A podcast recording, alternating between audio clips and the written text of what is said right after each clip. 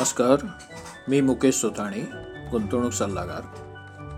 ज्येष्ठ नागरिक आणि गुंतवणूक पर्याय. या देशदूततर्फे प्रायोजित पॉडकास्टच्या आठव्या भागात आपल्या सर्वांचे स्वागत.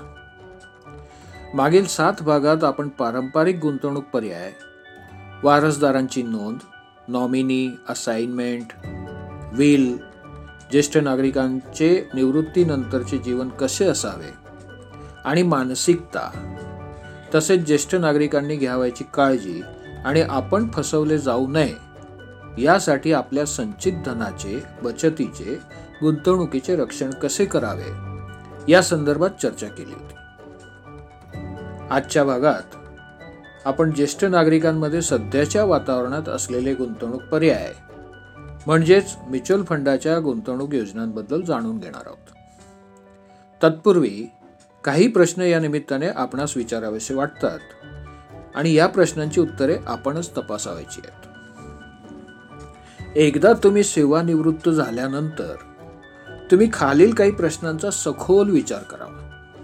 तुम्ही निवृत्त झाल्यानंतर केलेली गुंतवणूक तुम्ही तरुण असताना आणि निवृत्तीसाठी गुंतवणूक करत असतानाची गुंतवणूक यात खूपच वेगळेपणा असतो.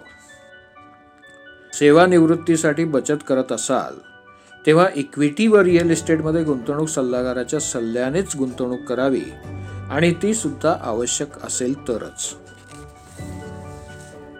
सेवानिवृत्त झाल्यावर तुम्ही गुंतवणूक करण्यापूर्वी आपली गुंतवणूक बचत आपल्या अथवा आपल्या जोडीदारापेक्षा जास्त काळ टिकतील का?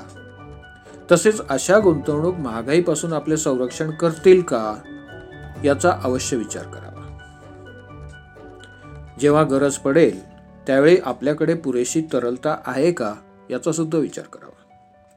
आपणास दरमहा किती रक्कम सुरक्षितरित्या मिळू शकते हाही प्रश्न लक्षात घ्यावा. किती रक्कम आपण आपल्या वारसदारांसाठी नातेवाईकांसाठी सोडणार आहोत? आणि जर तशी काही रक्कम सोडणार असल्यास ती गरजेनुसार आत्ताच वाटायची का आपल्या नंतर त्याचे वितरण व्हावे? यावर आपली नीती काय हे सुद्धा लक्षात घ्यावे. जी रक्कम आपणास वारसदारांना देणार आहात आपण त्यावर मुलांना काही टॅक्सेस भरावे लागणार आहेत का ते सुद्धा तपासून घ्यावे. आपली गुंतवणूक भांडवल संरक्षण व तरलता या प्राधान्य क्रमांकावर केलेली आहे का हे निश्चित तपासून घ्यावे. याच्या पुढचा मुद्दा वयाच्या साठीनंतर गुंतवणुकीची सुरक्षितता रोकड सुलभता आणि नियमित उत्पन्न या प्रायोरिटीवरच गुंतवणूक करावी.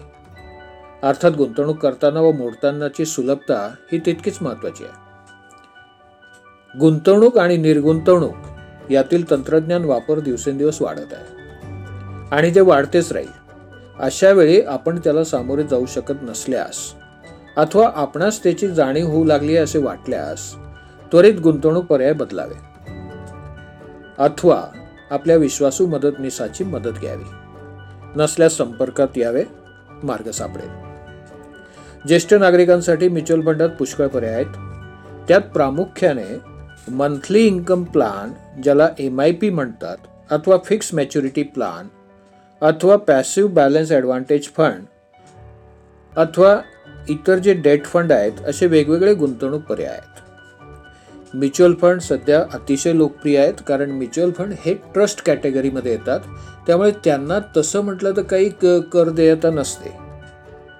फक्त एकच आहे की ज्यावेळेस तुम्ही म्युच्युअल फंडात पैसे टाकता त्यावेळेस डिव्हिडंड घ्यायचा का ग्रोथ घ्यायचा हा पर्याय निवडावा. फंडात भांडवलाची सुरक्षा याला महत्त्व द्यावे. कारण उपरोक्त सर्व पर्याय हे मार्केट लिंक असतात. फंडात निश्चित व्याज अशी कन्सेप्ट नाही हे सुद्धा लक्षात घ्यावे. सिस्टमॅटिक विड्रॉल प्लान ज्याला एस डब्ल्यू पी म्हणतात या माध्यमाने आपणास निश्चित रक्कम आयकराचा फायदा आणि भांडवलवाढीचा सुद्धा फायदा दीर्घकाळात शक्य आहे.